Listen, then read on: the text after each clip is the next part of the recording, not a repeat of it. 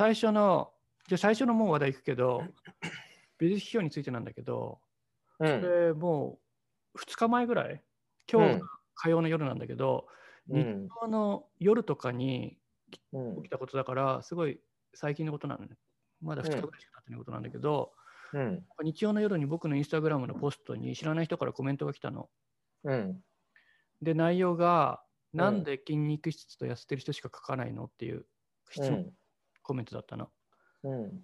奈良木君は、えっと、そもそも画家で、えっと、ひえっと、被写体じゃなくて被写体って言い方でいいの？にモデルになる、ひ描いてる人が、えっと、筋肉質な男性と痩せてる男性が、えっと、たくさん、えっと、インスタグラムに上がってんだよね。そう、人物が主に書いてて、うんえっとモデルは、うんえっ。と、知り合いばっかなんだけど、うん。まあ、筋肉質とか痩せてる人が多いのは多いよね。うん。うん。であ、僕のインスタグラムの1枚の絵のポストのコメントに、なんで筋肉質と痩せてる人しか書かないのって来たのね。で、それダイレクトメッセージじゃなくて、あのみんなが読めるコメントのところ。あ、あっちで来たんだ。うん、うんダイレクトメッセージじゃなくて、あのもうポストの下に出てくるコメントのところに書かれたから、その人は友達だったの？でも、もともと全。く知らない。存じ上あ、げ全く知らない人？うんうんうん。はいはい。存じ上げぬって呼ぶ、うんこれから。うん。うん。存じ上げぬが、だから、うん僕が、フォーアナトミーって答えたのね、解剖学のためですって。うん。まあ、それがすごい正直な答えかっていうと別にあれなんだけど、そうでもないけど。うん。とりあえず言ってみようかなと思って。うん。そしたらその後にすごい長文のコメントをうんまた書いてきて、で、うんオリジナルは英語なんだけど、あのうん翻訳したやつ言うと、うん。すべての体型に解剖学はある。たとえうん筋肉が全肉で覆われているとしても、人間の体だ。うん。が筋肉質の体やイケメンを崇拝することは、グッドルッキングガイズをあの崇拝することアイドリングすることって書いてあったんだけど、アイドリング崇拝するみたいな意味じゃん。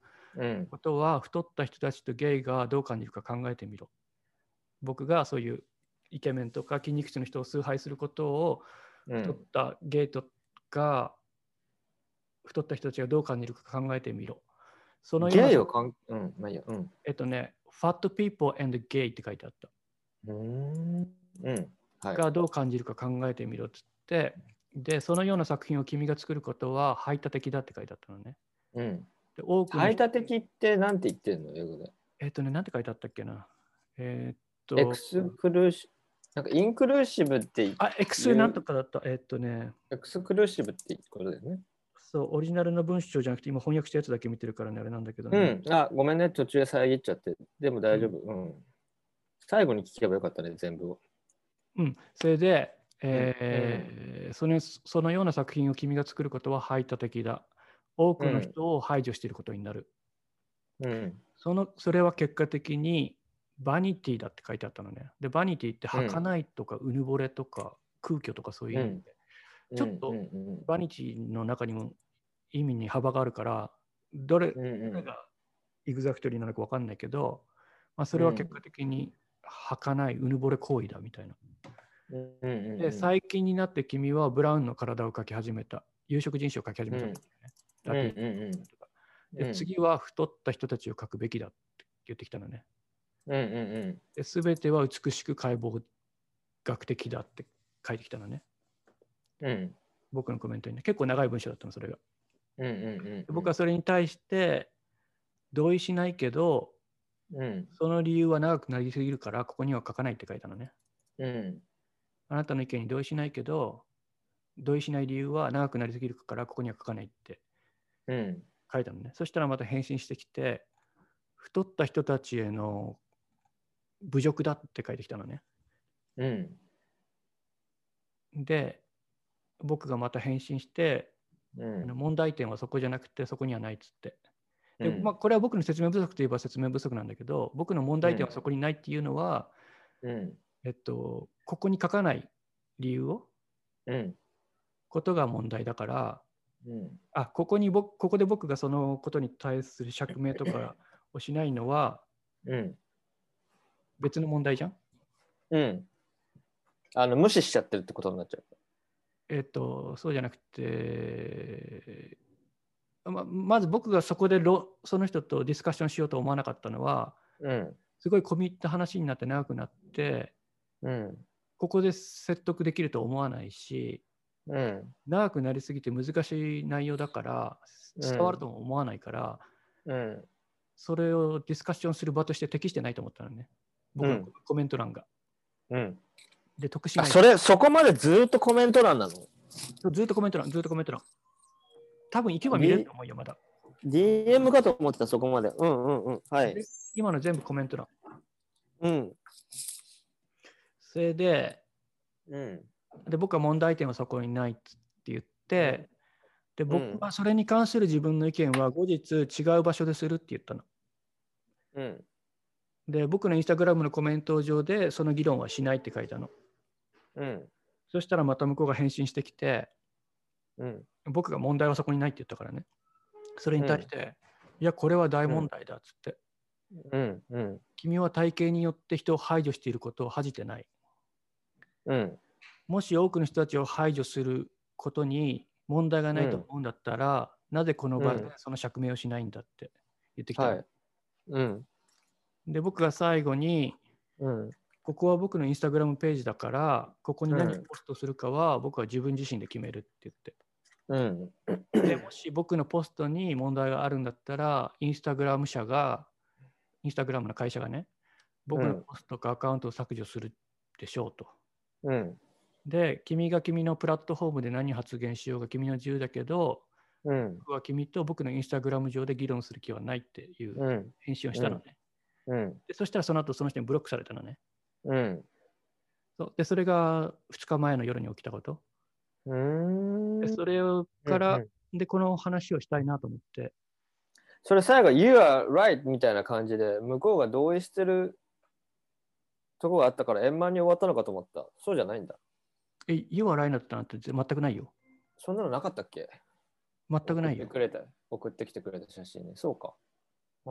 なるほど。あのね、スクリーンショット送ったやつは一番最初の部分だけ。その後こう。なるほど。でも向こうがこっちに理解示したり好意的だったところは全然ないよ。ずっとなるほど。あの攻撃的。なるほど。で、最終的にブロックされたのね。うんうんうん。で、あのこういうの今回が初めてじゃなくて、今までにも批判的なコメントって結構もらってきてるのね。うん。例えば、うん。うんお前のしてることはアートじゃない、ポルノだとかはよく言われるし、コメントされるし、あと前うん。上げた絵では、しかもこれ僕が上げたんじゃないんだよね。あの誰かが僕の絵を上げてくれて、それにコメントを誰かがしたんだけど、僕の名前をメンションして、うんうんうん。で、お前の絵はコンドームをしてないから、コンドームなしのセックスをし推奨してる危険だっていうまあなんかあれだね。日本語で言うとこのクソリプってやつだね。それはね。そのコンドームの方に関しては。なーだと思うよ。ただ他の2つは、えっと、これがアーポルノであってアートじゃないっていう話と、っていうあの批判と、今回のそっちのあれはまたちょちょっと違うよね。含んでるものが。そうだね。うん。で、まあ一応、今回だけじゃなくて、今今までにそういう批判的なコメントをもらった例としてね。うんうん。あと僕さ、あの、うんインスタグラムで美術教育が大事だっていうことをさ、結構発信するうん。うん。僕の信念の一つだから、美術教育が大事だっていうことが。そうすると、うんいつもじゃないけど、たまに、いや、芸術は自分を解放するものだから、教育なんて重要じゃない。テクニックとか教教育とか重要じゃない。自分をいかに解放するかだって。お前の言ってることは間違ってるみたいな反論とかは結構もらうのね。うんうんうんで、一番ひどかったのは、もうこれは批判でも何でもないんだけど、僕がアップしたモデルの画像に対しての乳首のサイズを茶化してきたコメントがあったのね。うんうんうんでそのさそれはさすがにコメント削除したのね。基本的に削除したりしないんだけど、うんそれは、刃が僕にじゃなくて、僕のモデルに向いてるから。うんうん。あのモデルが見たらかわいそうだから削除したんだけど、でも基本はほったらかしで、あんまうん。実は読まないことも多いぐらいなんだけど、自分のポストにうん寄せられたコメントは。うん。もうひ乳首のサイズに関しては批判です批評ではないよねもはやね。ただの。そうそう、まあそういう、証だもんね。うん、そういう、まあ、どこからクソリプでどこからクソリプじゃなくないのか問題もあるけど、まあそういう批判的なコメントは別に今回が初めてじゃなくて今までもあるっていうことなんだけど、で、まあ、今回のことに関して、うん、あのいいきっかけだなと思ってお話しする。うん、これなんかちょっと言ったけど俺も聞いてみたいなと思ったのは、うん、えっとまあ、今他いくつかあったけど、えっと、批判の種類が、うん、全部、まあ、アート批評だと全部アート批評なんだけど、えっと、自分も聞きたいなと思った理由はこの、えっと、メインになってる批評批判は、えっと、うん、まあ、ルッキズムとかあとインクルーシブっていう発想とか、うん、っていうものが入ってる批判で自分も結構あの写真家の撮る被写体がやっぱり美しい人だけを撮ってる写真家って多いんだけど、うん、なんかそれってどういう意味なのか分かんなくなると分かんなくなって自分でどういう人を撮っていいかよく分かんなくなっちゃっていて、うん、どういう人を撮っていいかっていうかだから、うん、どういう人を撮った方が正解かっていうことを考え始めちゃったってこういうっていう問題があるんだと思うんだけど、うん、だからちょっとこのナイフ君のこのえっと反論とは言わないけどこれについてなんか聞ければ少しなんか自分の中でも解消される部分もあるかなと思って OKOK うん、聞きたいなと思った。まあ、その話もちょっと、おいおい触れていきたいんだけど、うん、でも、うん、まあ、正直に言っちゃうと、ちょっと僕の今回の論点は違うんだけど、でもそれも、ちょっと僕の論点を言った後に、うん、ちょっと一緒に考えたいかもしれない。うん、考えたいから、その点は。うん、で、まあ、今回のこのことをきっかけに、まあ、周りの友達に何人かに言ったら、もう基本的に相手にするなって言われたのね。うん、相手にしちゃだめだって言われたんだけど、うん、僕はなんか、あいいきっかけだからこれで問題点を整理した方がいいかなと思って。うん。うん。うん。うん、それで、えっと、アートに関する批評のね、あり方を分かってない人たちがすごい多いの。アート批評とは何かっていうことが。うんうん、なるほどね。うん、そでその全体の全体を通してね。うん、そう、世間一般が。うんうん、で僕の言ってた美大もあんまり教えてくれなかったし、うん、まあ違うじゃんコースが。僕は作家のコースに行ったけどアート批評のコースとかあるからメジャーとか専攻とか、うん、そっちの方に行ったらさすがに教えるんだろうけど、うん、でもまあ油絵家とかではそういうのを教わらなかったのね、うんうん、アートの批評がどうあるべきかとか、うん、周りの友達と話しててもあのアートスクール出身の人たちの、うん、分かってない人も結構多いし分かってないっていうか考えが整理されてない人が多いし、うん、あんまりそういう教育を受けたっていう人にも会ったことないのね。だから少ないよね、でもね、それはね。うん、だから全然情報が整理されてないと思うの、アート費用っていうことがどういうことなのかっていうの。うん、僕はもっとみんなに整理して分かってもらいたくって。うん、で、まあ、僕なりの見解を言いたいなと思ったの。はい、で、これがね、美術批評だけじゃなくて、うん、これからの僕たちの生活の SNS とか、うん、メディアとの付き合い方とも関係すると思うの。うん、関係してくることだと思うの。美術批評にとどまらず。うん、SNS とかメディアとの付き合い方とも関係するし、でそれこそさ、えっ、と、数ヶ月前にさ、えーと、テラスハウスの木村花さんだっけ、うん、って方が自殺しちゃったじゃん。うん、そういう話にまでつながることだと思うから、うん、たとえアートに関係なくて、アート費用に興味がない人でもちょっと聞いてもらえたらなって思う内容なの。うんうんうん、で、まあ、まず始めると、えっと、まずこの人ね、文句言ってきた人ね、僕にね。うんうん、この人はまず前提としてコマーシャルアートとファインアートの違いが分かってないのね。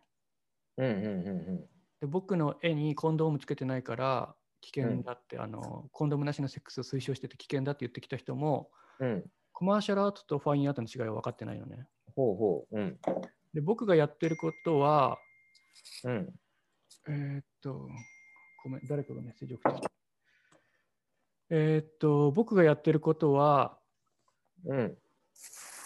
ごめんね、一回仕切るね。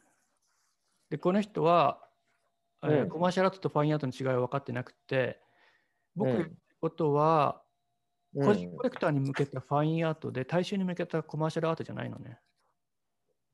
うん。はい。僕の作品の多くは依頼されて制作してるし、うんうんうん。モデルはクライアントに指定されることも多いのね。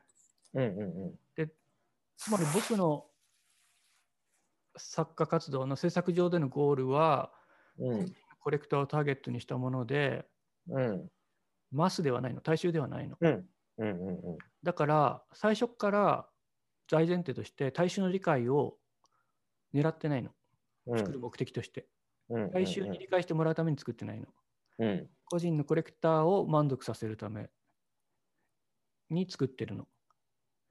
コマーシャルアートってのはあのつまり大衆向けのアートっていうことで大衆芸術。かってことだよね。うんはいコマーシャルアートは大衆芸術。えっと、うんデザインとかだよね。あの、雑誌のデザインとかさ、うんうん。パッケージのデザインとかさ、うん。あの、テレビとかのさ、うん。発表するものとか。うんうんうんだからまずそこでお門違いなのね。うん。うん別に、すごい悪い言い方すれば、あなたたちのために作ってるわけじゃないから、あなたたちから何か言われる筋合いはありませんっていうスタンスにがあるから。うんうんうん。それで、まずそれが大前提だと。うん。で、自分がみんななんだけど、結構多くの人がそうなんだけど、自分が世の中のありとあらゆるうん。作品を批評する権利があると勘違いしている人たちが多いのね。うんうんうん。これ、あーこれ僕か、ごめん。うん。えっと、ごめん、一回 iPad のあれ切るね。あの、うん。はい。うん電話は携帯の方切ってたんだけど、iPad の方切ってなかった。うん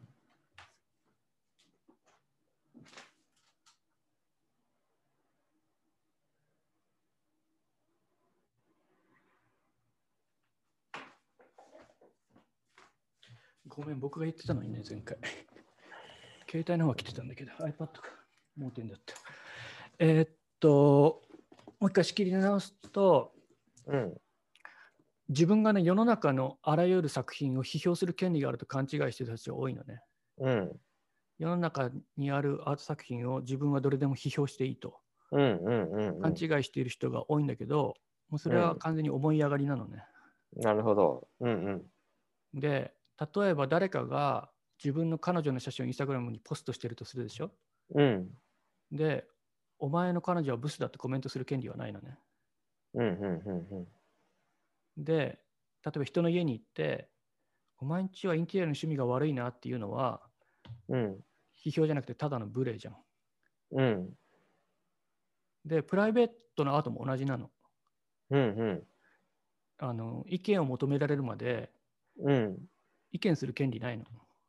なるほどねうん、うんうんうんで他者の表現に文句をつける権利っていうのは基本的にないの。はいで、アートなんてさ、もうそれこそほぼさ、うん。宗教に近いものがあるじゃん。何を信じるかって。うん。うん。し信教の自由に近いものがあるじゃん。他者が何を信じるかに文句つける権利なんてないじゃん。信教の自由だから。うん。うん。らこっち表現の自由もあるし、思想の自由があるから、うん。えっと、文句つけられる筋合いがないっていうかさ。うん。うん。うん。だから僕はき基本的に意見を求められるまで、この僕の作品についてどう思うと聞かれるまで、作家本人に直接ネガティブなことを伝えることはないのね。うん。心の中で思ってても。うんうん。ポジティブなことは言ってもいいと思うんだけど、うんうん。害がないから。うんうんうん。なるほどね。うん。で、うん。えーっと、それはああのー例えばさえっと今ファインアートとコマーシャルアートっていうのがまあこれ対になってる考え方でいいのかな？うん、そうそうそう。今僕が言ったことは、ファインアートについて、ファインアート。うん、これは例えばさ美術館に飾ってあったりギャラリーに飾ってあって大衆に向けられてるものであってもそれはコマーシャルアートじゃなくて大衆、えっと、パブリックな場所にあるファインアートだよね。うん、今からそれをちょっとずつ説明していくね。うん。あの、いい質問ですね、だっけ。って感じなんだけど。そうそう。ありがとうございます。今、うん今からそこを整理してちょっとずつ説明していくね。うん。えーっとね、えーだけど、うんファインアートでも、税金が投入されたプロジェクトだったら、税金を納めている人たちは文句言う権利があるの。はい。例えば、愛知トリエンナーレとかなんだけど、うん。えっと、愛知トリエンナーレのあれが是が非かの話になると、また話が別の方向に行っちゃうから、ここら辺で押さえておくけど、うん。えっと、例えば僕、オリンピックのポスターに採用されたのね、僕の絵がね。うん。オリンピックのポスターに採用されたら、税金を払っている人たちは文句言ってもいいの。それは何でかっていうと、彼らの税金がそのオリンピック組織委員会に使われてるから。うん。だけど、それでも作家直接にじゃなくて、採用したオリンピック委員会に文句を言うべきなの。うん。うん。たとええっと、作家がパブリックなプロジェクトに参加してても。うん。で例えば僕が国の奨学金とかを得てて、どっかに留学してて、そこで日本人の恥になるようなね、うん。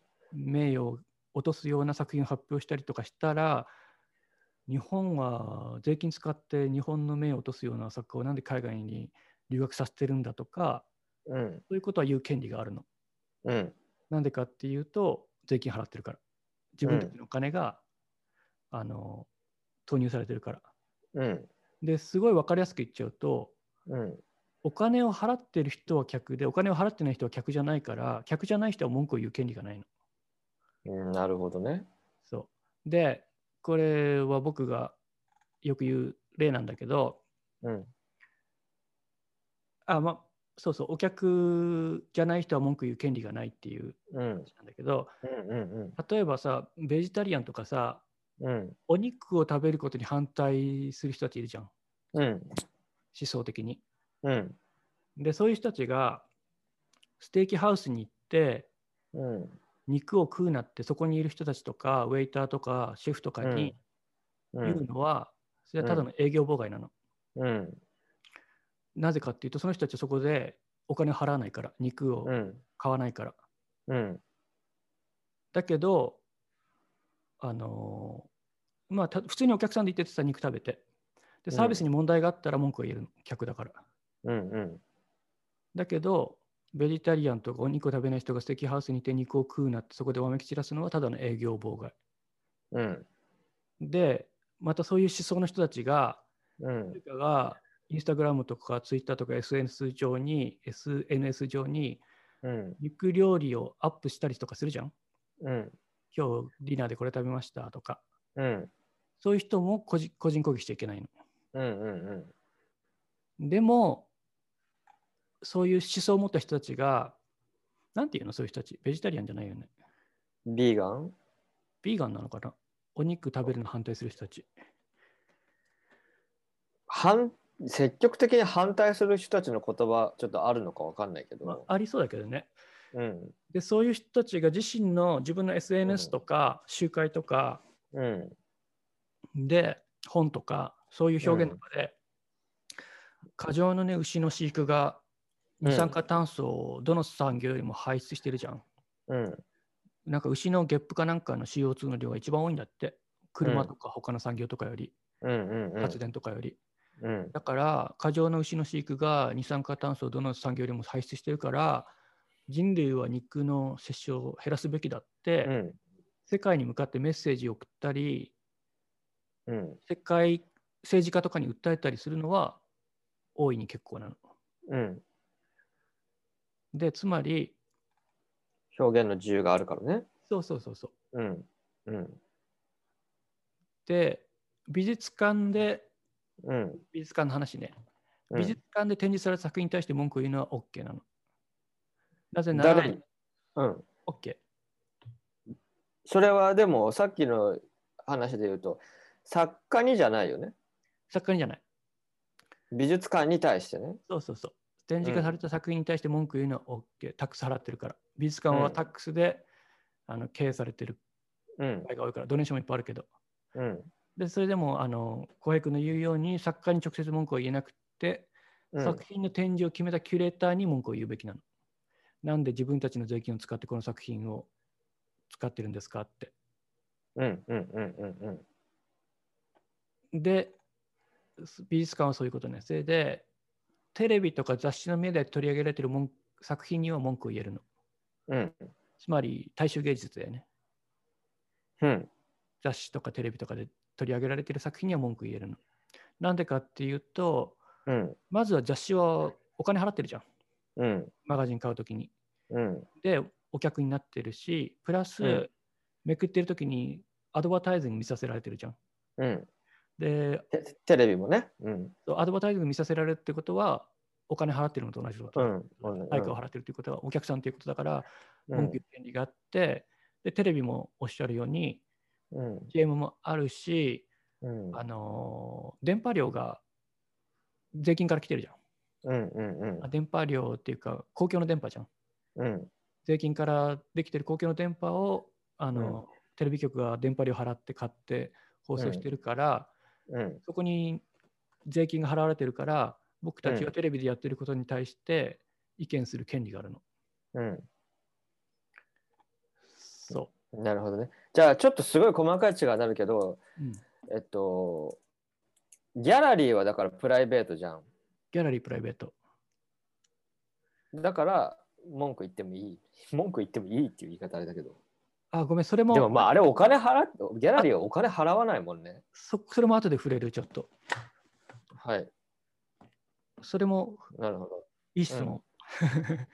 そう、それもあ 後で触れさせていただきます。ただ、ちょっと流れ的にそこ今行くと、うんあれですから、うん遠回りになっちゃうから。うんでね、そうそう、だからテレビは文句言っていいんだけど、だからテレビ見てて、うんなんでこんなやつテレビに出すんだってうん言っていいの、周りの友達とかに。うんうんうんうんなんでこんな下品なやつテレビに出すんだとか。うんうん周りの友達に言うのは OK。だけど、それを出てる本人に直接 SNS とか面と向かって言っちゃダメなの。それさなんかちょっと根本的なんかそれなんでダメなの？っていうのはある、それは、うんあの意見があるんだったらテレビ局に言うべきなの。なんであいつを出すんだって。はいはいはい編集権がある人が責任を負うべきなの。うんうんうん作家、うんメディア、うん編集ね。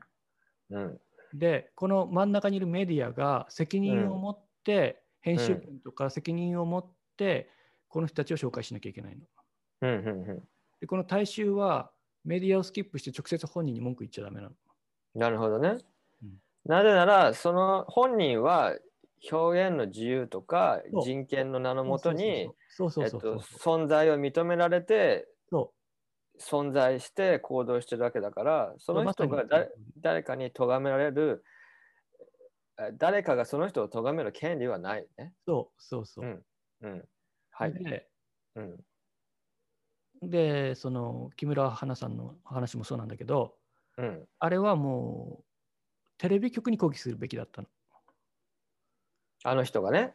あの人たちか。うん。そう。で、あの人たち、ん。あの結構純粋な気持ちでさ、それそれこそさ、僕のモデルの乳首いじった人みたいに必要な人もいるけど、うん。普通にテレビ見てて、え、ん。なんでこんなやつがテレビに出てんの、こんな野蛮な女がって言って、正義感から純粋に行動に出ちゃった人たちもいるわけじゃん。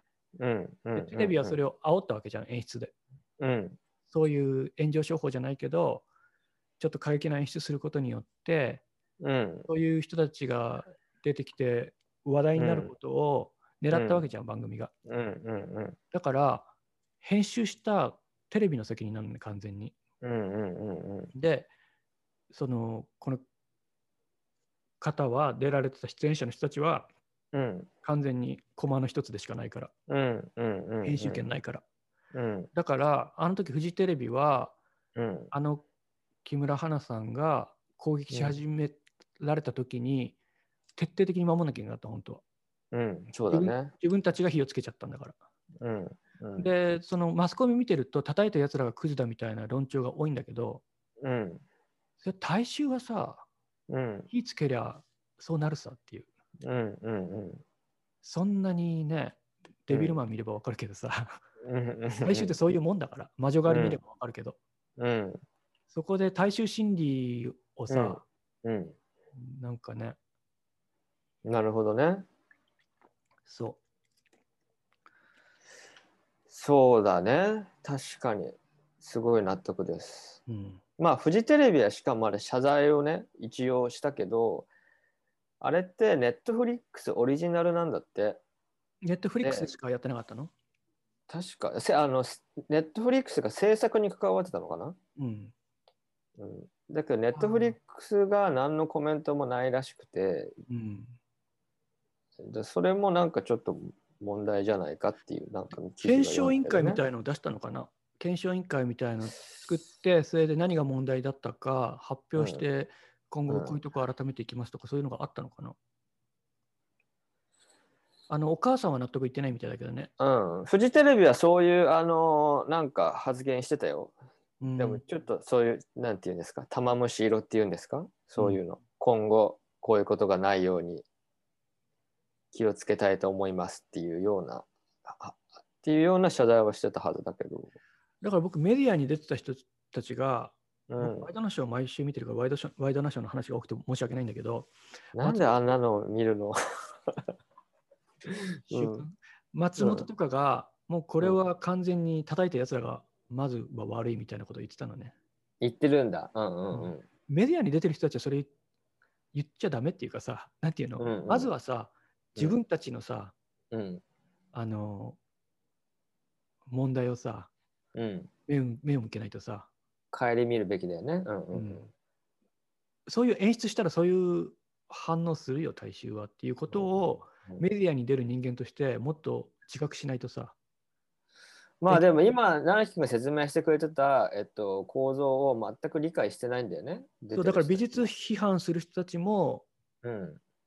うん、インターネットで個人を叩く人たちも、その構造をうん。把握してないから、そういう悲劇が起きちゃうんだよね。うんうんうん。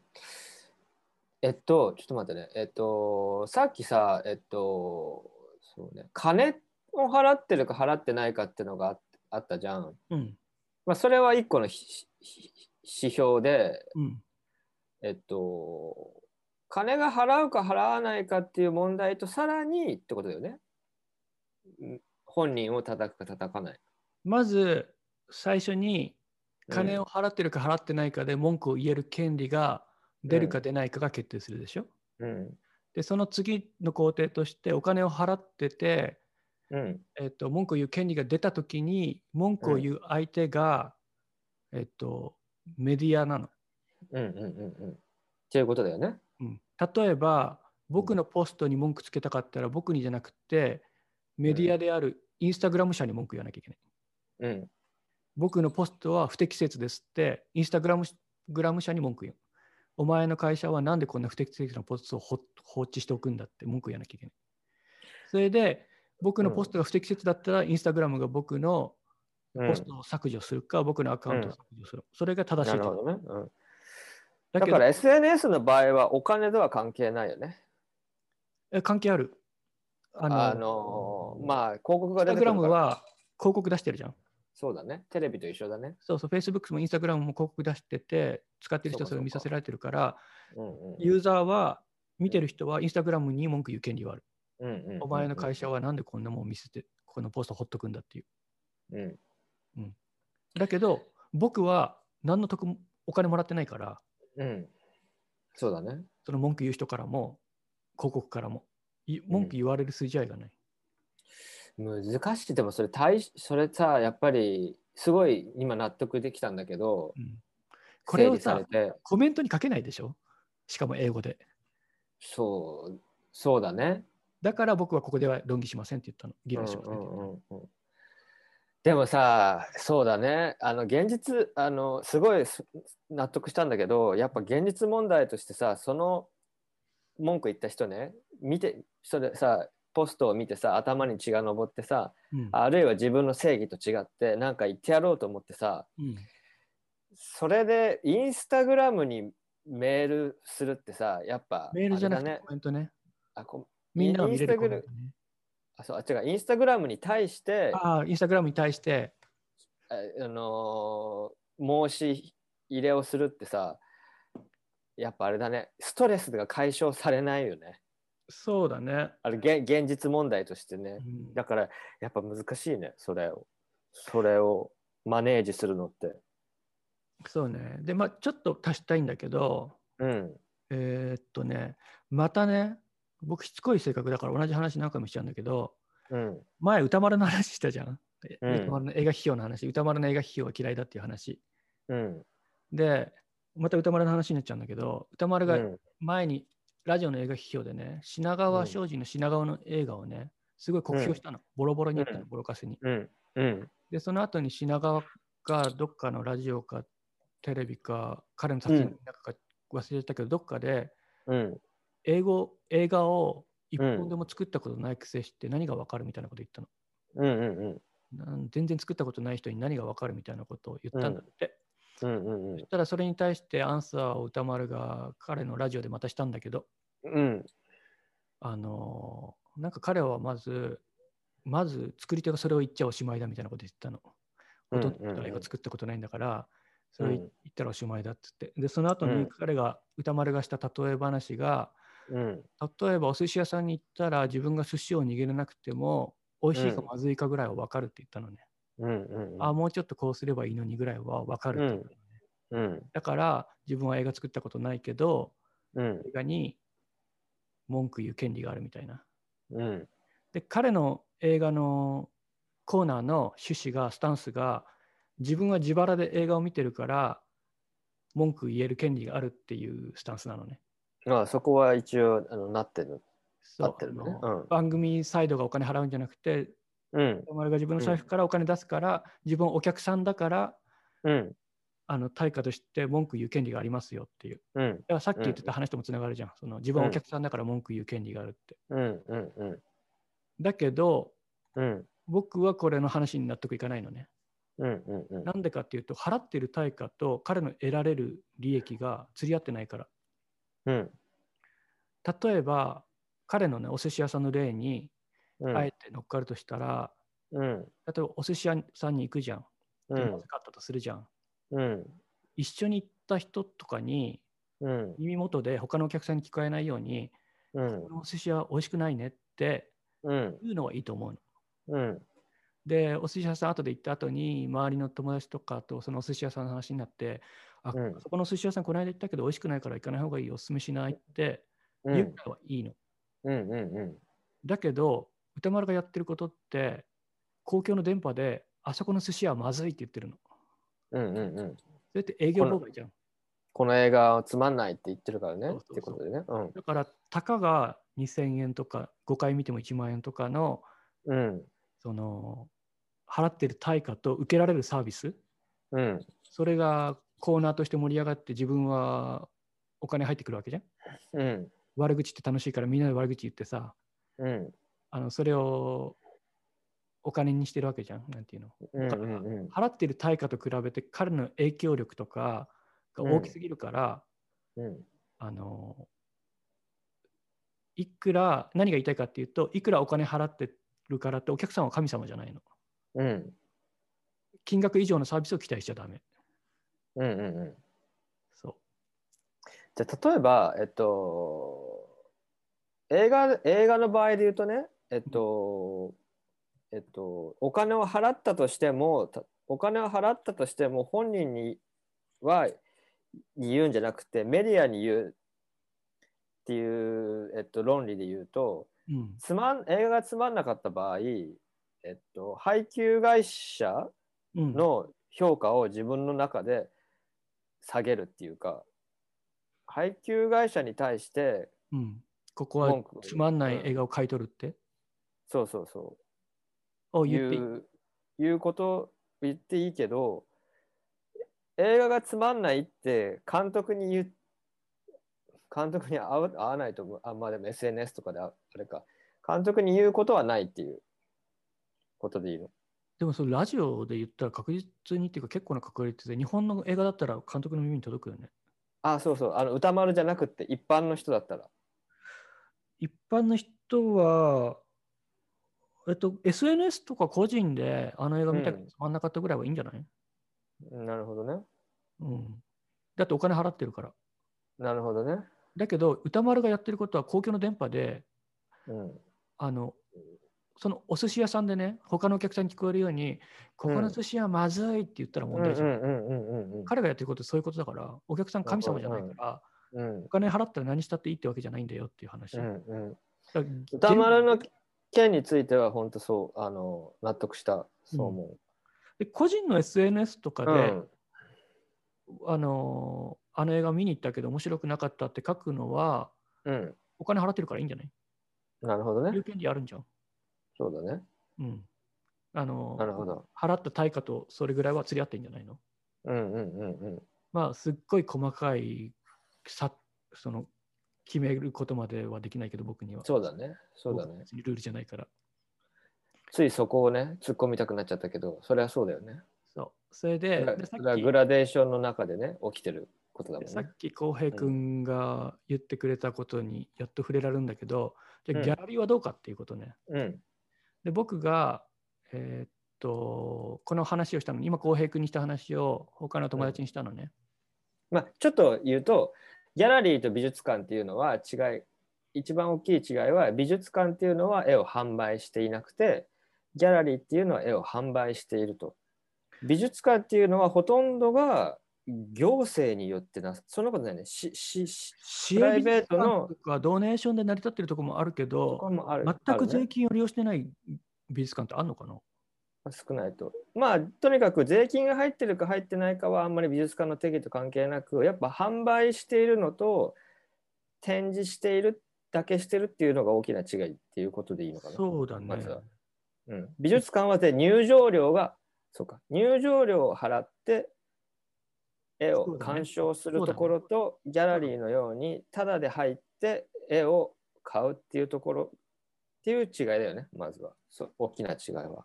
そうだね。はい。えっ、と、ギャラリーうんは市営しかないし、プライベートしかないし、ギャラリーは。ギャラリーのパブリックって多分、ないよ、ね。あなさそうな気するよね。うんうんうんうん。それでギャラリーで入場料を取るとこってあったとしたら、ちょっとギャラリーなのって疑っちゃうよね。そうだね。まあ、レンタルギャラリーみたいなね、そういうことになるかもしれないね。うんで、えっ、と、今、僕が浩平君に言った、お金を払ったら言う権利があって、お金を払ってなかったら言う権利がない。っていうことを友達に言ったら、僕の友達が、うん。でもお前普段からふプライベートのギャラリーがエージェント作家取り扱ってないって文句タラタラじゃんって言われたのね。うんうんうん。うんギャラリーがエージェント作家扱ってないって文句ばっか言ってんじゃんって言って。うん。で、イェール大学の卒業生が優遇されてることにお前はいつも不満漏らしてるけど、うんイェール大学は私立大学で、うん。じゃないお前に文句言われる筋合いはないだろうって、お前にイェール大学の言う権利はないだろうって言われたのね。うんうんこれさっき浩平君が言ってくれた疑問と一緒じゃん。うんうん。で、そこの話を整理すると、僕がギャラリーに直接乗り込んで、うんここのギャラリーはエージェント作家扱わないから差別ギャラリーですよって来てる人たちに聞こえるように言ったら、うん。それは営業妨害。うん。僕は、なんていうの、ガードマンたちにつまみ出されてもしょうがない。うんうん。で、僕がイェールの学生の SS SNS のポストに、うん。お前の大学は優遇されてるうん。と、文句のコメントを直接書き込んだら、それもアウトだと思うの。うんイェールの学生とかに僕が直接個人的に文句言いに行ったら、うんキャンパスに乗り込んだりとかして。うんだけど、例えば浩平君と前話したように、うん今が新人写真家とかを選出するんでしょ、毎年。何が？モマがあモマがねうんうんうん新人作写真家を選出するんだよね。そうニューフォトグラフィーっていうあのグループ展示がある。それで、うん。やたらイエールの出身のナンバーが多いんだよね、学えーと、フォトグラファーの。うん。まあ、ちょっとそう思思ってて調べたら、えっと、そんなたくさんでもなかったけどね。うん、でもまあ10人ぐらいのうちに、10人ぐらいの世界中から選んだのに10人ぐらいのうちに3人ぐらいいることはめっちゃ多いよ。めっちゃ多いよ。まあ、そんな偶然じゃないじゃん、絶対。うんうん。で、でモマってさ、うん、モマって市営美術館だけど、でも税金とかもさ、投入されてるはずだしさ。モマって市営なんだ。プライベートじゃないかな。まあ、税金はでも入ってるよね、きっとね。なんかもうほぼプライパブリックみたいなもんじゃん、うちらからしてみたら。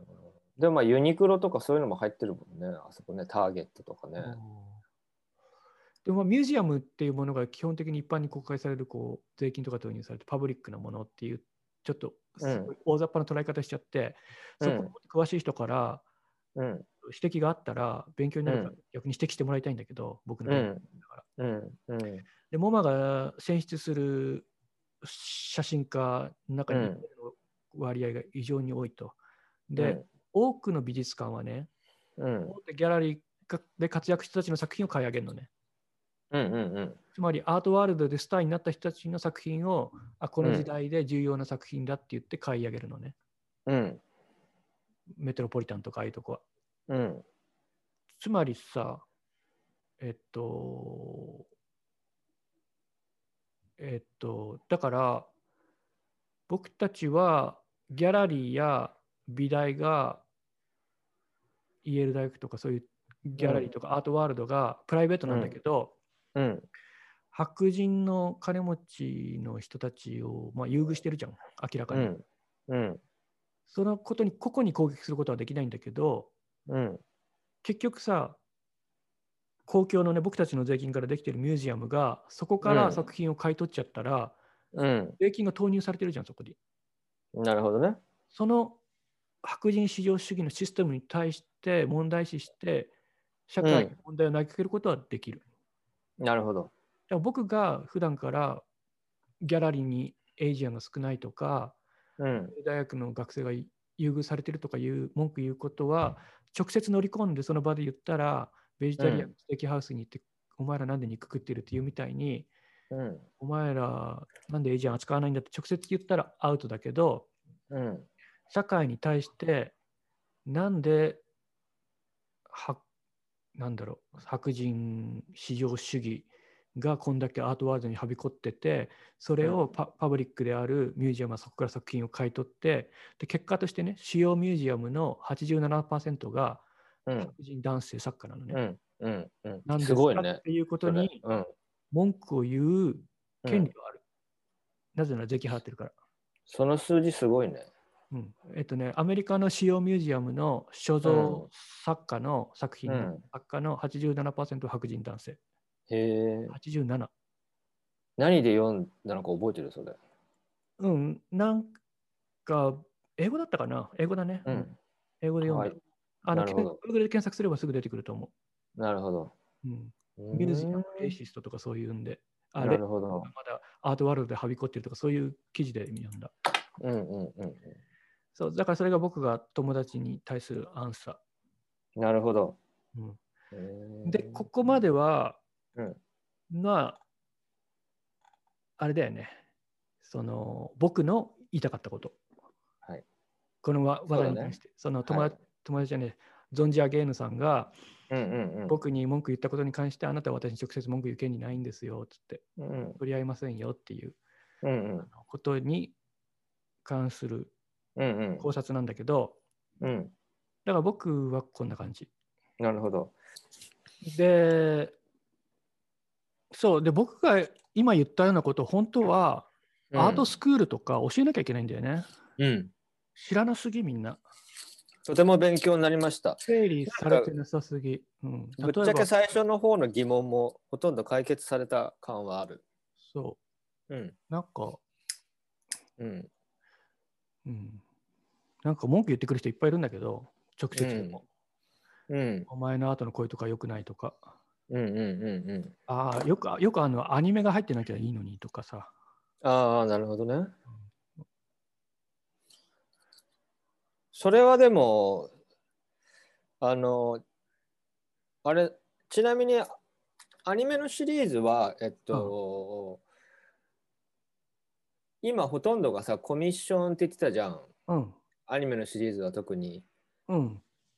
あれはだからアニメのシリーズで書いてほしいっていうコミッションが来てるってことだよね。そう。最初の方はコミッションじゃなくて、僕のオリジナルで発信した作品で、うんで途。中からはそれを見た人たちが自分もこういうの欲しいって言って。うんうんうんうんうん。で特に最近もう過去の作品全部売れちゃってないから在庫が。うん。あのこっちから言うのねあのもう作品手元にないけどうん。コミッションで依頼してくれるんだったら新しいの作りますよって。うん。でその時にじゃあどういうモデルがお好みですか？とかうん。どういうシチュエーションがいいですか？とかでもううん。完全にモデル指定してくる人もいるし、うん。この人書いてくださいっていう人もいるし、ただふんわり言う人もいるし、お任せっていう感じの人もいるし、個々によるけど、うん。まあ、最近のは依頼が多いって感じ。なるほどね。あ、ちょっと待ってね。うんそれで、あもうちょっとその話の続きしようかな。あの、浩平君が最初に言ってくれたことに、あの、言う前に。うんあのね、うん。えーっと、で、その僕にさ、うんジョンジ・アゲーヌさんはさ、うん啓蒙活動したかったんだと思うの。うん。あの、世直ししたかったんだと思う。そう思う。だけど、啓蒙活動の仕方としては一番悪い例っていうか最悪な例だと思うの。そうだね。うん。なんでかっていうと、うん。僕を別にね、僕一人正したところでね、世の中良くならないし、うん。何にもいい方法じゃないから。うん。で、じゃあどんな啓蒙の仕方が正しかったのかっていうとね、うん。考えてみたのね。僕が、えーどんな方法があるかなって考えてみたんだけど、うん。えっと、あ、じゃあその人がね、まずね、最後の方で、うん。最近になってお前はブラウンうんの肌を描き始めたけど、次は太った人を描くべきだって言ってきたのね。Now is the うん time to paint fat people みたいなうん。表現だと思うんだけど、うん。だけどさ、えーじゃあ僕はその人の指示に従って、コメントに従って、太った人の絵を描くとするじゃん。うん。で、その太った人の絵を描くのに、まあ、少なくとも1ヶ月とか2ヶ月要するわけ、僕のスタイルだと、うん。描くのに。うん。それで、その絵が売れなかった時に、うん。僕の1ヶ月のスタジオ代、画材、うん。誰が負担するのって言ったら僕じゃん。うん。でなんで僕だけがリスクを負って、その人はリスクを負わないのって話じゃん。うん。僕だけがリスクを負うわけじゃん。で僕にとって作品を売るっていうのは死活問題だし、うん。作品が売れた時に次の絵を描くための切符を得るのね。うん。あの前の作品売れなかったら次の作品書かないでバイト始めなきゃいけない。うん。うん。うん。だから売れるか分かんない絵を描くほど余裕で描いてないのね。うん。もっとギリギリのとこで描いてるのね。うん。そしたらある程度 絞っていかなきゃいけないじゃん。うん。この絵は売れるだろうと。うんうん。そう。だからなんか、あ、そうそう、貧乏ね。貧貧乏人に言うなと思っちゃうのね。だからさ、その啓蒙活動っていうもの自体がさ、あの余裕がある人じゃじゃないとできない。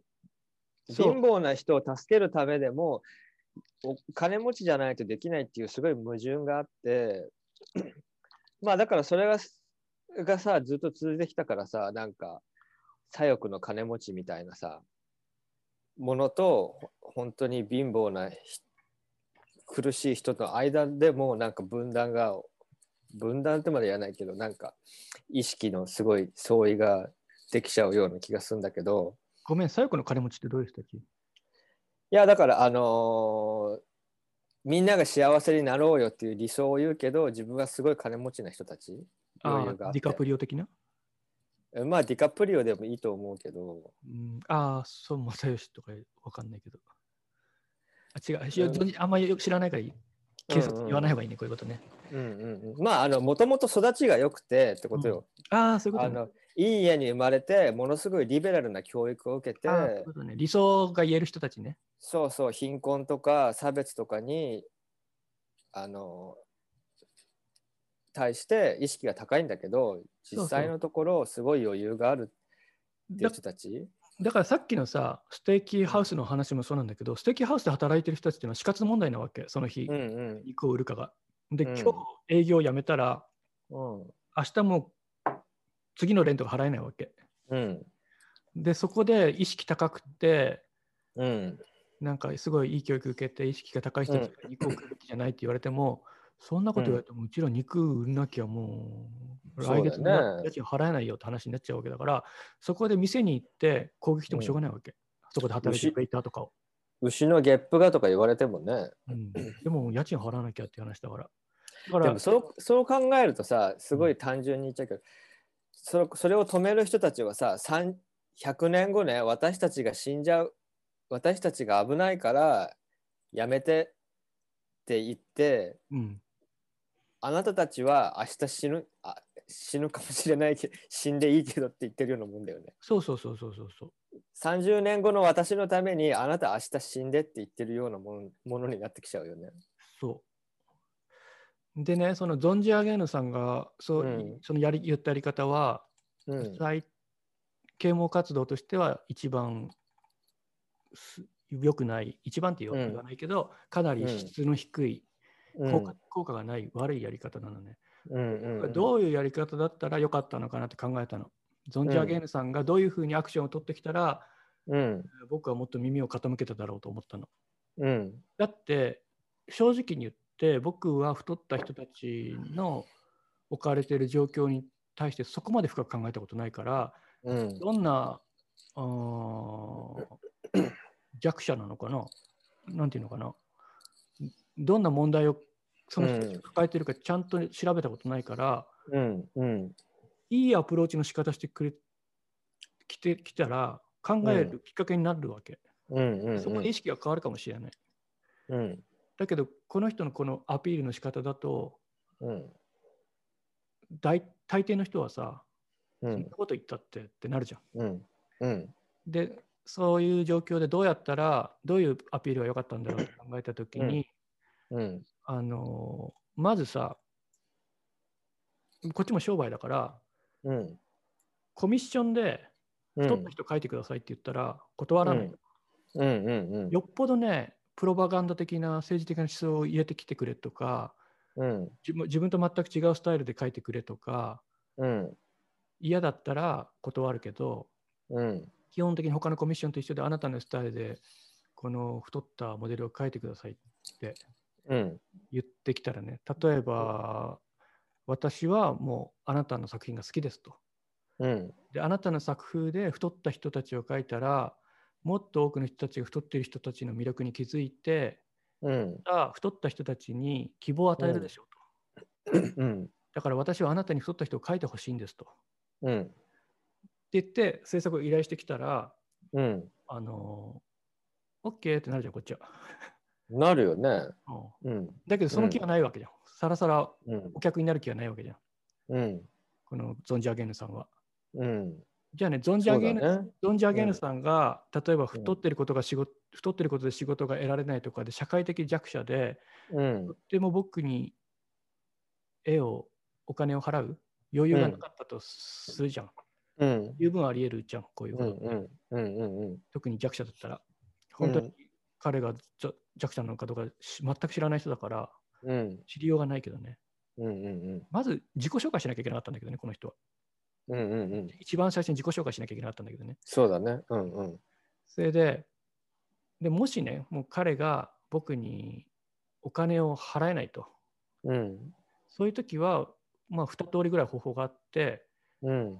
資金を調達するんだよね。あのうん。理解する人たちから集めて。うんうんそれでそれこそう運動にしてね。そう。それで僕に絵を描かせて、その絵をポスターかなんかに使えばいい。うんうん。それが一つの社会的活動、うん。うん。うん。社会に発するメッセージじゃん。うん。うん。うん。でもう一つの方法は、うん。もう僕のスタジオに来て、うん。あなたの作品が好きだと。で、あなたに制作をお願いしたいと。うん。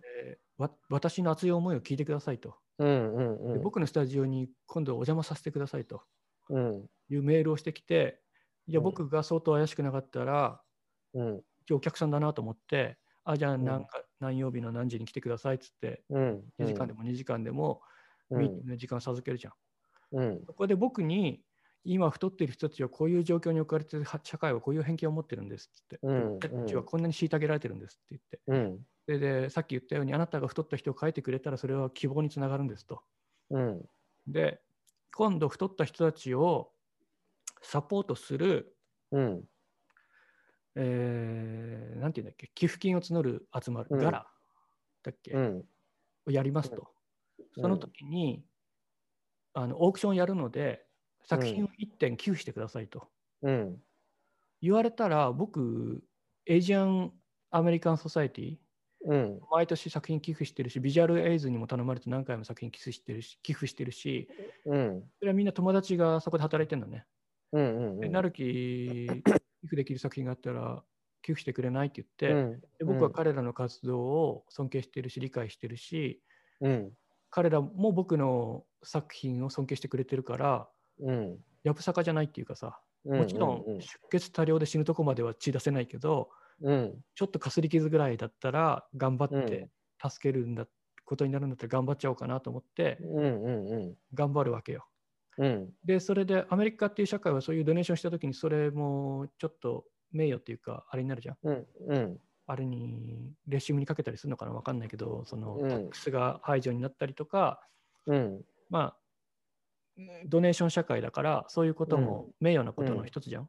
うん。で僕としても気持ちいいじゃん、そのうん。役に立てたとかさ。うん。ね。だから、ャゲーヌさんはそういうふうに僕にアピールしなきゃいけなかった。そうだね。うんそれが社会啓蒙、うん正しいそうだね啓蒙の活動の。この人はさまず一つはこれだとやたらめったらいろんな人にさ言ってる確率があるように見えるってこととさだけど、なんか弱い人だけ選んで言ってるような気がする。本当にブルース・ウェーバーとか大物に向かって言ってるかって思っちゃう。うんなるほどねまあ、あとは本当に今言う通りこの人はさあの啓蒙しようとしてるってさつまりさ人の心を動かそうとしてんのに人のマインドセットを変えようとしてんのにうんやっぱ一番大事なこの人の思いが感じれないと人のマインドセットなんて変えれないよね全然。そうだよね。まず、まず最低限自己紹介しなきゃね。そうだね。だからまあコミュニケーションの問題もあるしってことだよね。そうだからこのお話は SNS とかメディアの接し方とも関係してるし、これからうん。社会問題と僕たちがどう関わっていくとことにもうん。いいうん。参考になるっていうかさ、うん。考えていかなきゃいけない。うん。うん。うん、例えば友達とかに、じ友達と自分の考えが違ったときに、友達に自分の考えを伝えたいんだけど、どういうふうにアピールしたらいいべきかとかさ、うん。うん。ね。ね信うんうん信じてる、でも一歩間違えば宗教と同じだからさ、うんうんうんしあでも宗教が悪いもの前提で話しちゃダメか。うん。あのひ人が何を信じてるかなんて人それぞれだからさ。うん。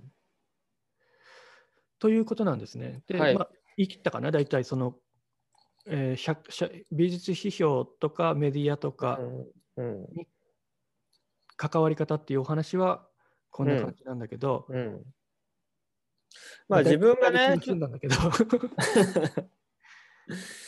自分がちょっと言いたかったこと聞きたかったことは実はなんかちょっと自分で考えて、あのさっき質問みたいにしたけど、うん。あのなんかえっと自分なりに思ったことはえっとまとまってうん。この人が言ってることは一見正しそうに聞こえるけどうん。なんかさえっとダイバーシティとかインクルーシブとかってさえっといろんな違った人がえっと違った人が集合しているって意味じゃん。うん、いろんな色が集合してるって意味じゃん。そうなんだ、ダイバーシティのちゃんとした定義を調べたことなかったから。た多様性と？多様性、うん。多様性って？多様性って抽象的に言えばいろんな色があるって意味じゃん。うん。だけどさ、こんこの人さ成木君にさいろんな絵を描けって言うのってさ、うん。えっといろんな色を一人の人が持てって言ってる意味になってきちゃうと思うんだよね。そうそうそうそう。うんそうするとなんかもう全然違う話になってきちゃうじゃん。うんあのーだからレインボーフラッグ LGBTQ プラスのレインボーフラッグだってさあれいろんな人がいるって意味でさうん一人の人が七色にであるって意味じゃないじゃん。うん素晴らしいと思うよ、その表現。だからねあの一人の人がさ男も女もノンバイナリーの人も全員を愛するべきだってそれはちょっと無理があるじゃん。どれを、うん。どれを愛する人も人の集合体であることが美しいっていうことだから、うん、すごい腑に落ちる、その表現この人がさ単純に直樹くんのような作品を愛してさらに太ってる人をたくさん描いてる人の作品も同じぐらい愛するっていうことでいいわけじゃんって思うよね。そう。まず僕がさ、太った人を侮辱するような表現を一切してないからね。そうだよね。発言もしたことないし、うん。冗談にもしたことないしう、ん、うん。うんそうそう。だからよくあのなんか偏ってるっていうね批判をする人がいるんだけど、うんやっぱ一人の人ってのは偏ってて偏ってる人がたくさんいるってことでバランスを取るべきだと思うから全員がバランスを取れてる。全員がバランス取れてるっていう。みんなでバランスを取ればいいっていうことね。そうそうそうそう。あとやっぱアウトプットとインプットっていう問題がある気がしてうん。作品作ったりするとき、やっぱインプットするときはいろんなものをインプットした方がいいと思うの。あのいろんな色をね、うん。でも結果自分はそれが混ざり合った一つの色をだしか出せないじゃん。お尻の穴1個しかないもんね。星の穴1個しかないからうん。同じうんこ何個しか出ないか何個もあるわけならいからね。そうそうそうそう。だからそれが言いたかった。っていうかそういう結論だとだからやっぱり一人の人は偏るものだよね。そこまでこう、うーん、そこまでそれが個性だよね。すごいうんいいと思う。なんかそこまでこうまとめて 思わなかったっていうか、うん。その浩平君が、うん。えー、と僕にメールでくれたのは、うん。被写体を選ぶときに自分の偏見がうん。入り込んじゃうようで、それが怖くて、えー、と写真が撮れなくなったってうんうん。言ってたじゃん。うん。でその僕がそれを読んだときに偏見ってうん。うんか皆無にすることはできないからできない。でその偏見ってさうん。人によって違うじゃん。うん。僕16歳か17歳ぐらいまでクリスチャンで毎週土日下手すりゃ金曜もだから週3日ぐらい教会通ってたのね。うん。結構ガチのクリスチャンだったの、うん。でその時のうん。持ってたあの人は偏見があると思っているのと、今うん。うんあの人は偏見があると思っているのとうん。うん。全然違うじゃん。うんうんでモラル的にも僕の作品はある国に行ったらうん。公開無知打ち刑受けるようなうん。作品なわけ。うんうんアンモラルじゃん、そこの。うんうんうん。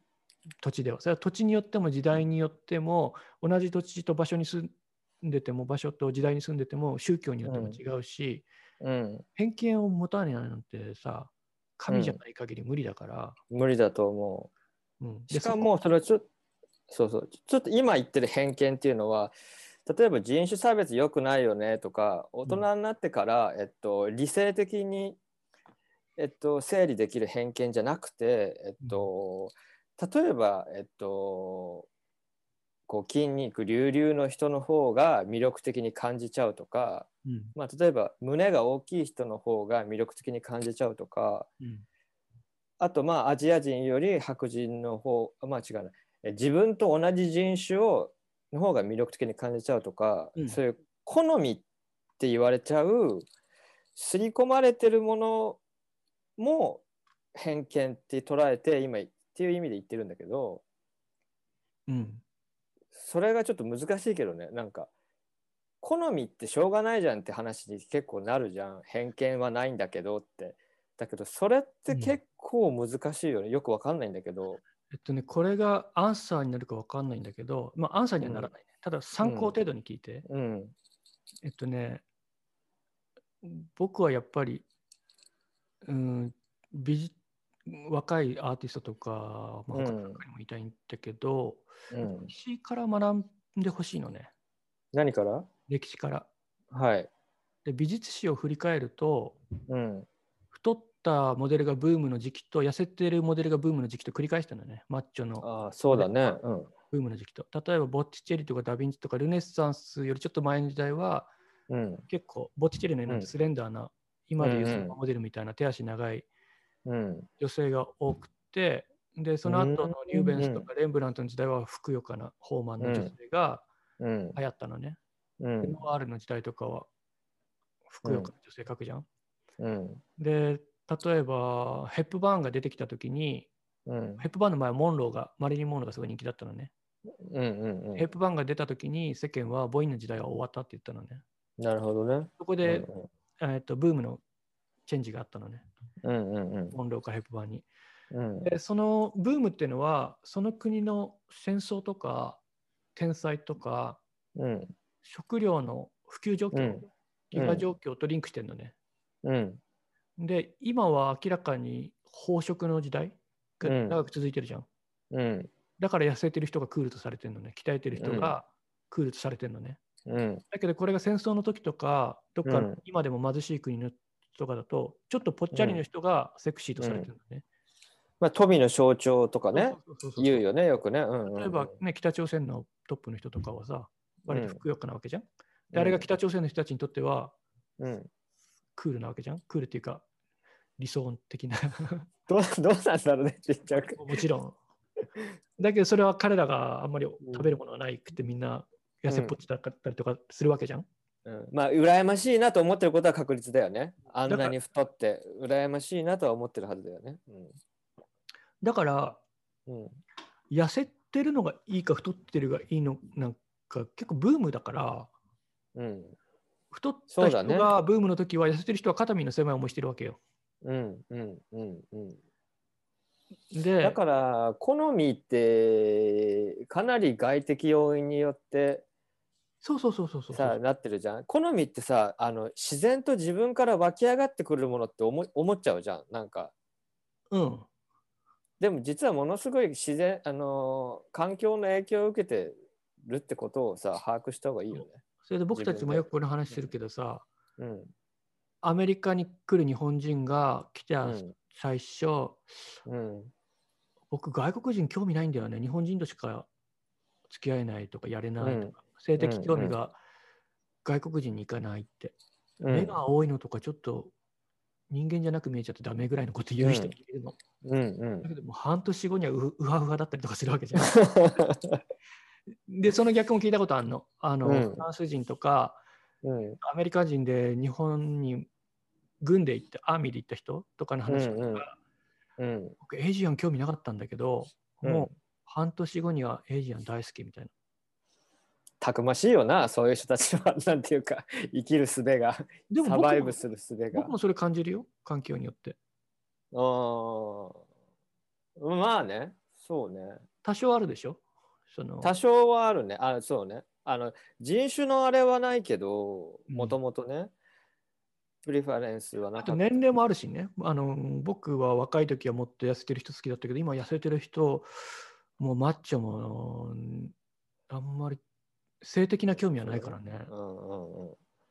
まあ、好みって変わるもんね。うん、だから、そこで、このゾンジャーゲーヌさんは、今しか見てないから、そうだね。そうだね。美術史を見て、勉強してからちょっと、もうちょっと検証して言ってほしいなとか思っちゃうよね。確かにね。それるとまあさ確かに太った女性っていうのは結構絵画の基本っていう感じはするからあの全然無知な方からするとね。うん、あと、ルシアン・フロイトとか、ジェニー・サビールとか人気作家で豊満な女性ばっかり描く、豊満な人ばっかり描く作家もいるからね。そうだね。その人あとゲイって書いてたじゃん。わざわあざそ。うそうそう、僕もそこはちょっと引っかかった。だからその人は多分ゲイなんだろうね。うん、ゲイっぽかったよ。僕ちゃんと見てないけど、一瞬しか見てないの、その後ブロックされちゃったから。うんうんうん。で、でそんなこと言ってやっぱさ、さうんなんで女性書かないのって話になっちゃうのよ、その次のステップは僕が。そうだね。そしたら老若ないんだもんね。老若男女すべての体型を書かなきゃいけないことになっちゃうじゃん。うん。でそれは違うんだよね。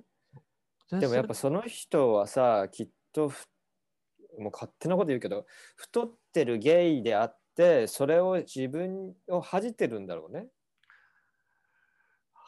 恥じてるって言っちゃっていいのかな？なんかまあでも、うん恥違い目にはあってんだろうね。恥じてるじゃなくてもいいか。コンプレックスに思コンプレックスで、で、うん嫌な経験もしてるんだろうね。うんうんだけど、その人、ドンジャーゲノさん、僕のこと知らないわけじゃん。うんうんで、浩平君はさ、僕のことをある程度知ってるからさ、うん。僕がさ、外見にコンプレックス持ってないなんて思ってないでしょ？うん、まあそういう話ね、したことあるしね、お互いに。うん。あのーイケメンの白人にどんだけコンプレックス持ってるかなんてさ、今までそんな話散々してきてるからさ、そうだね。本当、そう思いますよ。うん、お互いにだけどね、一何回も体鍛えようとしてね、ね諦めたりね。そんなだって僕なんて鍛えようと思ってさ、うんあのーなんだったっけ？プロテイン？うんいっぱい取ってさ、お腹が激痛走ってさ、うん。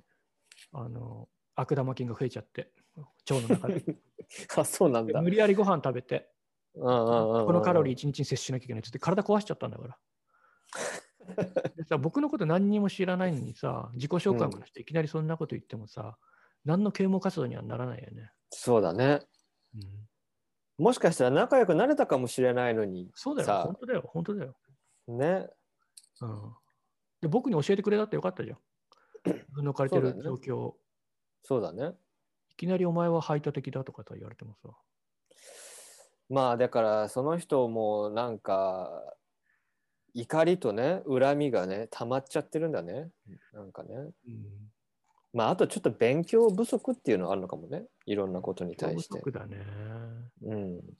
えでも、浩平君、じゃあね、僕のテーマはある程度うん。わかんないけど、で、浩平君がさっき言ってくれてた、その、問題は自分の中でどういうふうにうん。もう消化できたの？それともまだ消化できてない、うん。その、まあでもねじ自分の中うん。そうだね。自分の中では、まあ、ある程度消化できた自分の取りたいものを取ればいいかなっていううん。ところはあるんだけど、うん。えっと、例えば人の作品例えばねやっぱりえっとまあこの前も例に出したことがあるけどライアン・プルーガーっていううん。奈良木君も被写体になったことがある、えっとうん。ポートレートを専門に撮るすすごい人気あるんでししょ、彼今。うんうん。オバマとってすごい有名になったよね。そうだねゲイのフォトグラファーで初めてオバのオバマのポートレートを撮ったっていうことでうんうん有名にうんなったよね。やっぱ彼の写真見てるとさあの、人種の壁は越えてるんだけどうん。なんかそれはすごくアメリカ人的にポリティカリーコレクトネスをちゃんと、あのちゃんとやってますよっていう感じがするんだけど。ライアン・マッギーニーもそうだよね。そうだね。でもうん。ライアン・マッキンリーはやっぱり白人至上主義の感じはすごいするんだよね。でも混ぜてくれるじゃん。有色人種。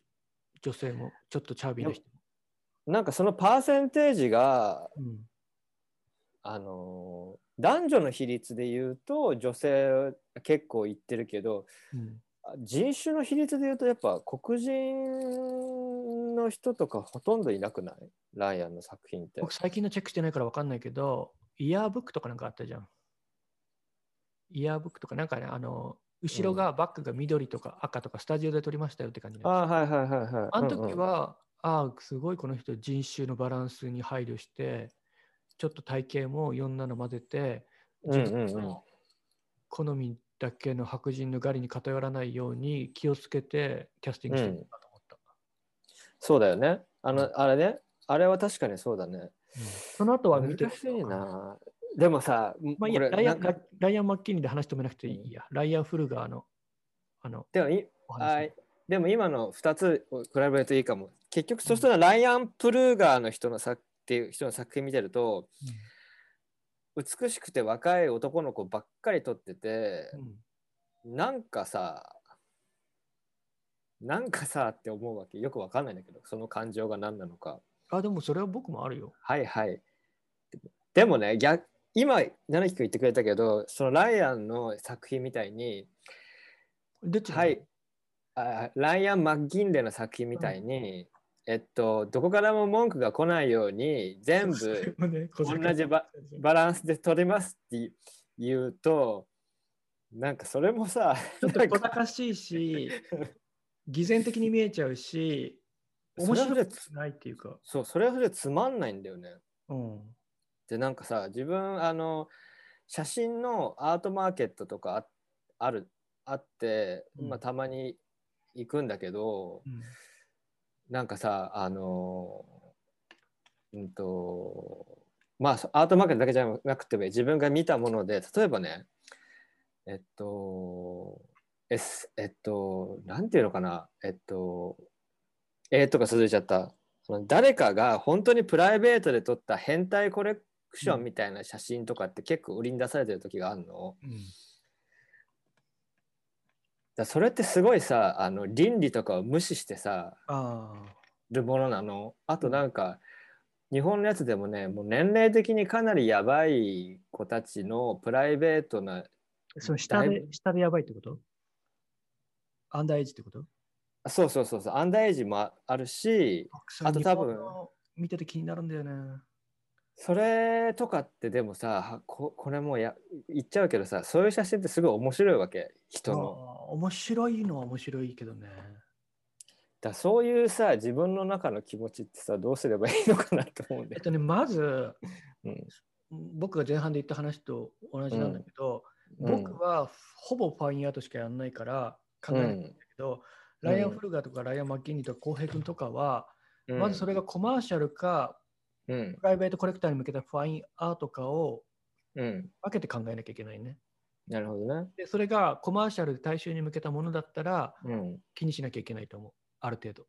うんうんうんうんバランスとか配慮とか。うんうんだけど、ファインアートで個人のコレクターに向けたもの、もしくはもう売る気もなくて個人でうんあの持つものだったら、そこら辺はにリミットかけたらつまんなくなっちゃうと思そうだね。う。うん萎縮あ作家を萎縮させちゃダメだと思うのね。誰が？えっ、と、世間が、世の中が。作あ家にれ、プレッシャーかけて、うん道徳とかそういうモラルとかで、うんあのプレッシャーかけて萎縮させちゃったら、うん、文化の発展の妨げになると思うの。それってさ自分作家自身にも言えるのかな？倫理とか社会的なえっ、と社会的な意見をじ鑑みて自分自身を萎縮させてもダメなのかそれは個人にお任せ。な そうですよね。それはうん。クリスチャンとクリスチャンじゃない人でも違うし、うんうんうんうん。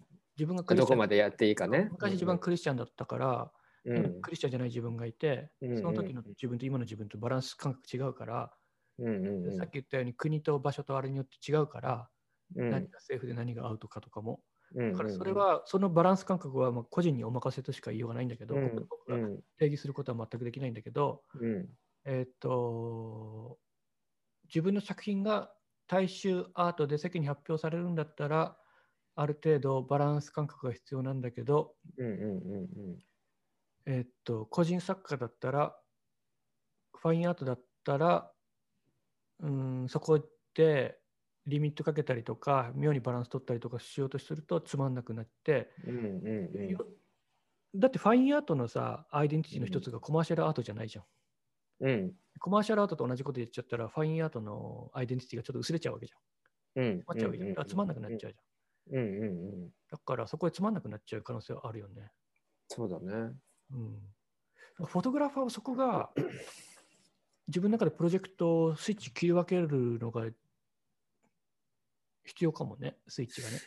そうだね。だからフォトグラファーの場合はさ、一見コマーシャルとファインアートが分かりやすいんだけど、うん。っていうのは人に頼まれたのがコマーシャルアートで自分の予算で始めたのがファインアートって考えるとものすごく線引きしやすいんだけど、うん結局混ざってっちゃうよね多くの作家が。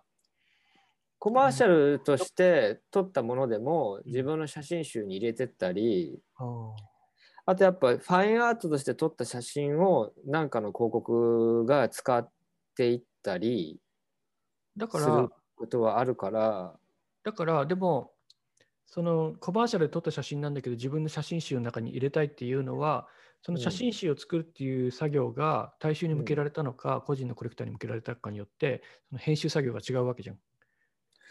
なるほどね。だけどやっぱり、その逆もそう、うん。うん。えっと、その逆もちょっと忘れる前に言わせてね。その逆もそうだし、えっと、自分のこプライベートっていうかファインアートとして撮った作品が後々にコマーシャルで使われるときに、うん。その使う人がいるわけじゃん。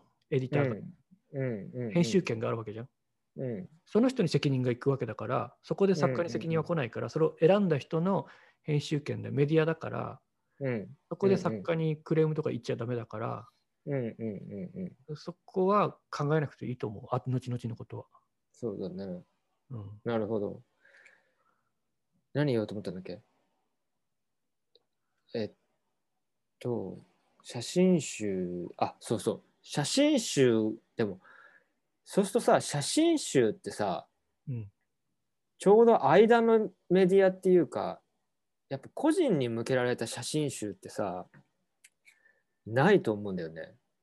鹿版っていう言い方することあるけど、うん一冊だけ作るのね。うんでもすっごい珍しい例で、やっぱ写真集って複製していくものだから、そうなんです。ね。ね、何さ何部もあるものじゃん。うん。まあでも例えばさ、100部、200部、まあ300部でもいいけど、うん、写真好きな人に売るもの、それはまあプライベートっていう存在なのかな、ほとんど。えー正直、そこまで考えたことないから分かんないな、写真家のこと。でもやっぱ写真と絵あ絵ってさ、そこすごい違うね。複製根本的に。あ、でも僕ね僕も画集出すとしたらどうなるんだろうって考えるのあ、でもそうだね。画集でがあるから。今僕、アニメの引用がすごい多いんだけど、うん。個人間の、まあ、ちょっとグレーな部分はあるんだけど、うん。うん。でも二次創作してる人なんてすっごいいっぱいいるから、うん。グレーな部分あるんだけど、えーっと、でも写真、僕の画集作って、うんその中にスーパーマリオとかそういう引用したキャラクターがいたら、著作権的にアウトかもしれないなと思ってやってる。なるほど。だってそこで大衆になっちゃうから分かんないけど。うん難しいね。でやっぱちょっと絵と写真って少し違うね、ところがあるね。っていうか、やっぱ写真って新しいから、不確定要素が多いのかしら。あまあ、分かんない。でも、まあ逆に教えてもらいたい僕は疎いからそこら辺。どうはいじゃあ、あれはあ、でも具体的な例としてさ、ブルース・ウェーバーがさ、うんアグアクロンビー・フィッチーのさ、広告始めた時にさ、白人バッグでさ、うん、入れろって怒られてさ、黒人モデル始めたじゃん。うん、うん。コマーシャルだったらそういうことあるよね。今は特にあるよね、やっぱりコマーシャル。まあでもあれは結局企業不買運動とか起きたり評判が下がると企業の売り上げが下がるから大衆芸術だからだよね。ものすごいあの資本主義の分かりやすいことだよね。そう。で、さっきちょっと言いかけて、はい。中途半端になっちゃったんだけど、でまあうん。まとめみたいな感じにしちゃっていい、はい、そろそろうん。終わりましょう。このうん。この話のまとめみたいな感じにしちゃうんだけど、うん。えっと、前言ったのと一緒なんだけど、結局その批評がね、うん、どこに向けられたものかが重要だと思うのね。うん、個人の嘘ばらしなのか、自分の、えっと、なんていうんだっけ、自自衛心じゃなくて、虚栄心？虚栄心じゃなくて、自己満足じゃなくて、自分はこんなに物知りなんだぞとか、こんなものの見方ができるんだぞっていう提示あれだ。なんていうんだっけ、自己アピールみたいなやつね。自己そ満足、自己を満足させること。自己嫌悪じゃなくて、自己顕示欲。そう自己顕示欲のうん。えっと孤児だったら、うん。えっと、ただ好き嫌いの問題っていうか、うん。意味をなさないと思うのね。うんうん歌丸の映画批評と一緒で。うんうんそれで、その批評が文化とか社会を良くするものだったら、うん。うん。意義があるものだと思うのね。うんうんうん。それで、この存じ上げぬさんが僕にしたことは、僕、あのー社会を良くしないと思うのね、結果的に。うんまずうん僕一人にリスクを負わせて、罪悪感を背負わせて、僕一人のマインドを変えたところで、それが社会に還元されるとも思えないし、うん個人を抗議したところでね。うんそれで、僕っていう作家とかをね、それを個人の作家にやり続けると、萎縮させることになるの、個人の作家を。うん例えば、浩平君が、ああ、こういう人たちばっか撮ってたら自分は偏見がある作家だと思われちゃうかなと思って、怖くなって写真が撮れなくなっちゃうとか、うんなったわけでしょ。そうだね。うんそれって作家が萎縮しちゃってる状況なわけじゃん。生産活動にブレーキがかかっちゃってる状況じゃん。うんうんそれこそが文化の発展の妨げになってると思うの。